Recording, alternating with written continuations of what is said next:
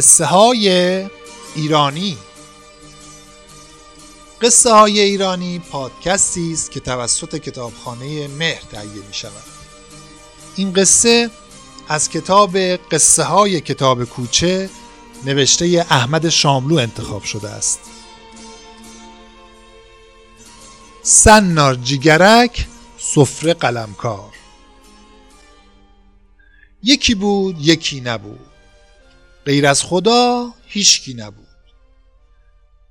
یک حاجی پیر خسیسی بود که همه عالم رو از دست خودش به سطوح آورده بود. تو خونش که دیگه خدا عالمه. برنج و روغن رو میریخت تو چلیک های دردار درشون رو قفل می‌کرد دست کلیدا رو می‌زد پر شالش. چایی رو قایم می‌کرد قند رو قایم می‌کرد. وقت دادن دونه دونه میشمرد. قالیا رو می آورد لوله می کرد بلا استفاده میچید پای دیوارای تالار که یه قفل گنده به درش بود. خلاصه این حاجی خسیسه تازگیا زن جوونی گرفته بود. زنی که یه مدت دندون رو جیگر گذاشت با خسیس بازی های حاجیه ساخت. با خودش گفت عیبی نداره صبر می‌کنم بالاخره یا این کاراشو از سرش میندازم یا بالاخره پیر دیگه یکی از این روزا دم سیخ می‌کنه و از شرش خلاص میشم. اما هر چی نشست دید فایده نداره. هفته گذشت و ماه گذشت و این سال گذشت و سال بعدم گذشت و نه خیر. دید اینجوری نمیشه. باید یه فکری به حال روز خودش بکنه. یه روز صبح حاجی رو حسابی خر کرد و هر جور که بود ازش سنار پول گرفت که دو تا سیخ جیگرک بخره مهمونی کنه یه سور حسابی به اهل محل و قوم خیشا و کس و کارای حاجی بده. البته حاجی اولش خیلی تعجب کرد که مگه میشه با سنار جیگرک یه اردو رو مهمونی کرد؟ اما بعد تو دلش گفت خب لابد بیچاره حوس جیگرک به سرش زده. مهمونی رو بهونه کرده. ببینم چه کار خیال داره بکنه. سنار پول داد و رفت حجره پی کارو کاسبیش. از اون طرف بشنوید که تا حاجی پاشو از خونه گذاشت بیرون زنی که چند تا از آپارتی های در و همسایه رو خبر کرد اومدن به کمک و سر تا سر کوچه رو آب و جارو کردن. در انباری و قفل تالار و قفل و بندای چلیکای روغن برنج و شکست و با کمک خال زنکای جور به جور غذا پخت و تمام اعیون و ریش سفیدای محل رو دعوت کرد که شب برای صرف شام تشریف بیاری. همه هم هاج و واج که یا عوضی شنیدن یا حاجی بلایی سرش اومده یا مخش تکون خورده یا اصلا دوره آخر و زمون شده؟ خلاصه. نزدیکای عصر تمام کوچه و صحن حیاتای بیرونی و اندرونی رو فرش کردن. گله به گله آینه و چراغ گذاشتن درای حیات و اتاقا رو چارتاق وا کردن دو تا سیخ جیگرک از جیگرکی سر کوچه خریدن اووردن یه سیخش رو آویزون کردن به سردر حیات یه سیخش رو به در تالار بزرگ. تا وقتی که حاجی در حجرش رو تخته کرد طبق معمول سر را یه نون سنگک گرفت و سلانه سلانه اومد طرف خونش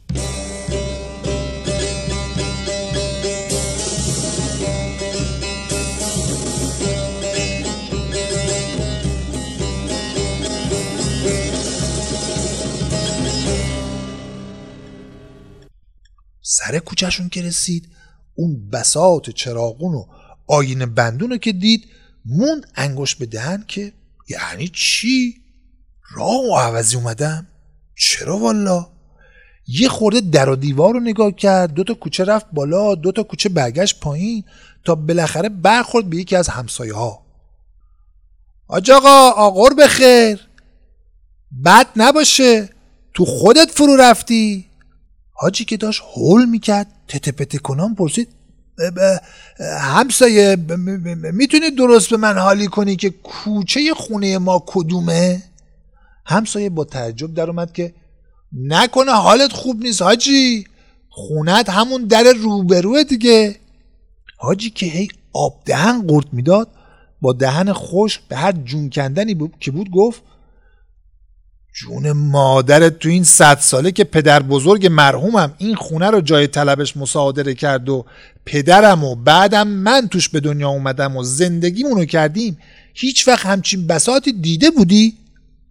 همسایه هم نگاهی کرد و هاج واج گفت راست میگی؟ نه اما خونه خونه خودته ها حاجی تا اینو شنید غزل قورت کرد و پس افتاد مهمونا که دیگه یواش یواش داشت سرشون وا شد دست به هم دادن حاجی بینوا رو بلند کردن آوردنش تو خونه. دیدن دور تا دور اتاقا همینجور پتو تا زدن ملافه سفید کشیدن پشتشون پشتی چیدن جلوشون قلیون و سیگار و آجیل و شیرنی و جور به جور گز و حلوا و پشمک و قطاب و نقل و باقلوا چیدن. زن حاجی هم چادرش پیچیده دور کمرش مشغول پذیرایی و بفرمایید بالا تو رو خدا تعارف نکنین خونه خودتونه. گفتن و زبون ریزی کردن. درد سرتون ندن. آجی بیچاره سر دست به حال سکرات آوردن تو بردنش مثل جنازه روی مخده درازش کردن.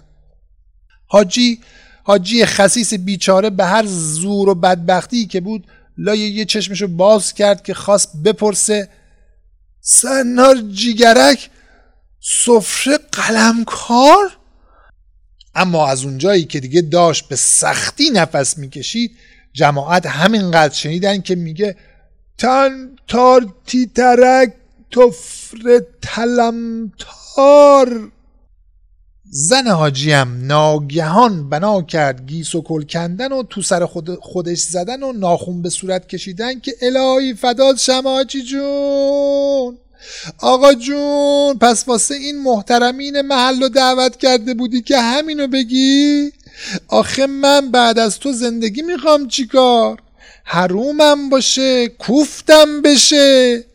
جماعت مهمونا و ریش سفیدای محل دست به دامنش شدن که ای وای حاج خانم این فرمایش ها چیه؟ مگه حاجی داره چی میگه؟ زن حاجی اشریزون و سینه زنون و حق حق کنون گفت مگه نمی‌بینین با سر به دور بر اشاره می‌کنه؟ خاک تو سر من کنن الهی. پس واسه همین امشب شما رو دعوت کرده بود. بهش الهام شده بود که رفتنیه. داره میگه از دم در حیات گرفته. تا ته انبارا خود عرصه و عیونی خونه همه چی رو بخشیدم به تو. نه آخه شما بگیرم صدا. من بعد از اون این چیزا رو می‌خوام چیکار؟ همه ریش سفیدا قلم و قرتاسا رو در آوردن و وسایای حاجی خسیس و مو به مو ثبت کردن. حاجی هم که حرفای زنش رو میشنید و ثبت و سیاهی کردن همسایه ها رو می‌دید بدتر از بدتر مثل گنجیش که سربریده و ماهی رو خاک افتاده به خودش میپیچید و نامفهومتر از اول می‌گفت تناتی ترک ای نمت هستا منظورش سنار جیگرک این همه دستگاه؟ زن حاجی هم زبون گرفته بود و یک ریز سوز و بریز می‌کرد که سرت سالم باشه حاجی. حاج آقا جونم آخه من لچک به سر مادر مرده پولای نقد و حجره و کاروان سرا و دار ندار تو می‌خوام چیکار؟ ریش سفیدام همه چیزو ثبت می‌کردن. به اضافه پولای نقد و حجره و کاروان سرا و ایزن کلیه مایملک و کالاهای تجاری حاجی مشت به زمین می‌زد و به خیال خودش می‌گفت زیر گل برم اگه همچین چیزی گفته باشم. و زن حاجی دستاشو غرق ماچ می‌کرد و می‌گفت قالیا رو دیگه نه اقلا اونا رو بذار باشه واسه برادرت و کس و کارت. الهی درد و بلات بخوره تو سر من. میگه مخصوصا قالیا رو ثبت کنین که مبادا تو کس و کارم مدعی پیدا کنه. بعد از تو من رو خاکستر بشینم بیشتر به دلم میچسبه. ریش سفیدام ثبت کردن. به خصوص قالی ها که برایش مدعی پیدا نشود.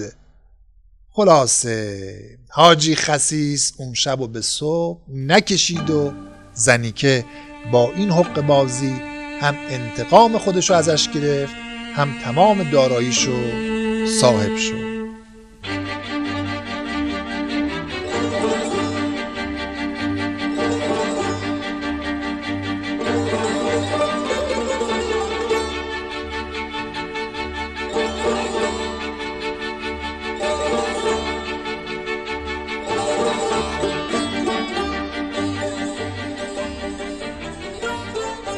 پادکست رو من ابوالفضل نجاری به همراه محسن سعادت تهیه کردیم.